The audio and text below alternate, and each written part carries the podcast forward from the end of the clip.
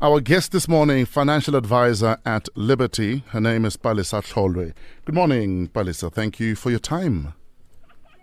Good morning, Fresh. Good morning to your team, too. Do you have a Valentine for tomorrow? um, what can I say? My Valentine is not home. well, well, well, we'll send you flowers just so that you, you, you don't feel left out like other children. I think that will do. I think first things first, because I think one of you know the leading causes of divorce is money issues. Although many would Mm-hmm. argue one of the leading causes of uh, divorce is marriage, but that's a discussion for another day. What are the different contracts of marriage, and why is it important to look at this when you get married? Okay. So uh, in South Africa, we have three different marriage contracts. Yeah. One is called uh, COP. Uh, so that would be Community of Property. And that uh, that is the most common one, especially um, uh, for, for a lot of uh, many people that don't actually consult before they get married. So, realizing when you just decide you're going to get married and you don't consult a lawyer or a financial advisor, then then you married in community of property, and uh, that means what's mine is yours and what's yours is mine, and uh, that includes debt, debt, uh, debts as well as uh, assets. And then the other one is the one called ANC. No, not the ANC that we have, but uh, it's an antenuptial contract. And uh, what it means is you would have to consult a lawyer before you get married into this type of uh, of marriage. And uh, you can have ANC with accruals as well as ANC without accruals.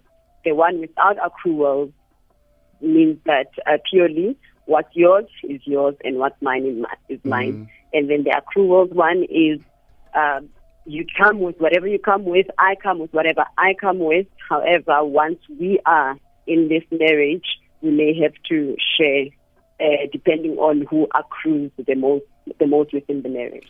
Wha- So that's pretty much uh, those three different types that we have in South Africa.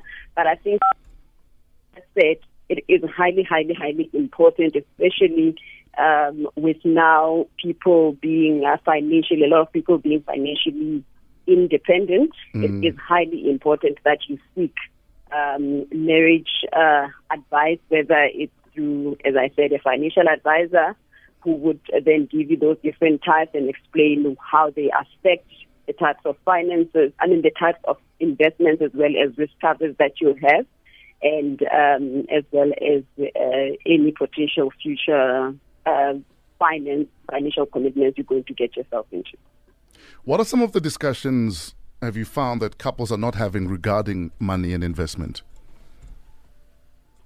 So the first one is, the, which is the biggest one, is debt. So imagine coming into um, a new relationship, or even if it's not a new relationship, um, partner just proposed, and now all of a sudden I tell my partner that I've got this huge debt. It is the the most difficult conversation to have, but the most necessary conversation to have because what it means is if you're not partner that you have debt and you're going to get into a marriage, whichever type of marriage you get yourself into, it may be a financial burden for the for the other partner. Because that now, you- because now we, you- we are in debt because of your debt now. Exactly, exactly. And what it also means is uh, whatever type of financial um, investment you may want to enter yourself into may may be quite difficult. So let's take a practical example. You now want you got married now. You now want to buy a new house, but the bank tells you, sorry, you don't qualify because you've got this huge debt. So what then? Then this ends up affecting the relationship. Am I allowed to say I didn't know my partner had this debt before we got married? Does that count for anything? No, it doesn't count for anything. So when you get into a new relationship, uh, or rather, let's just say, rather a, a very serious type of relationship where you're now committing to either living together or uh, get married, it is highly important for you as an individual to say to your partner, let's go and seek financial advice. Sure. Let's go and talk to a financial advisor and, you know, unpack whatever it is that uh, is necessary for us to look at, have an open and honest conversation. Mm. So hmm. if you didn't start the conversation and say, no, but I didn't know, it doesn't count. 659, we're talking love and money. Palesa Tlholoe is on the line with us. Uh, she's a financial advisor at Liberty. Uh, before we let you go, joint account or not? All right. So there is a, let's rather say, there's people that are for joint accounts, there's people that are against joint accounts.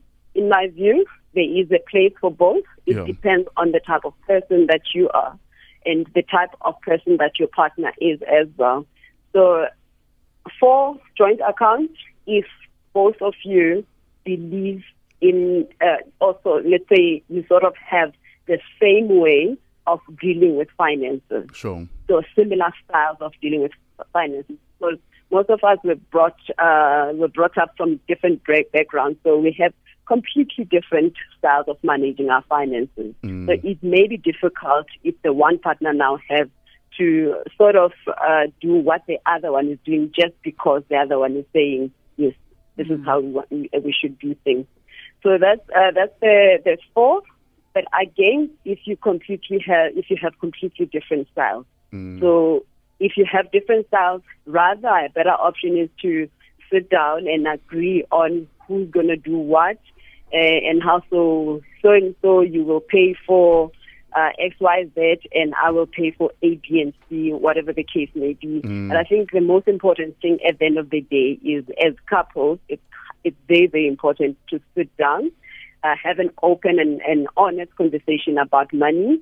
Uh, come to an understanding and an agreement as to how you're going to deal with your finances going forward within the household, who's responsible for what, and uh, if then there is a need for a joint account, then you may go ahead and open joint accounts. And uh, where I've seen it working as well is joint accounts are quite good for if you perhaps want to save for your child's education mm. because mm. that is uh, something that you uh, you have uh, both partners have a big interest on. So it's it's it's it's not such a difficult argument to have. I, th- I think I think let's leave it at that. Uh, unfortunately, we are out of time. But thank you for your wisdom and uh, your advice. That was Palesa Tlholoe, financial advisor at Liberty. That's our talk about love and money. Maybe you'd like to add your two cents worth. Uh, please do that.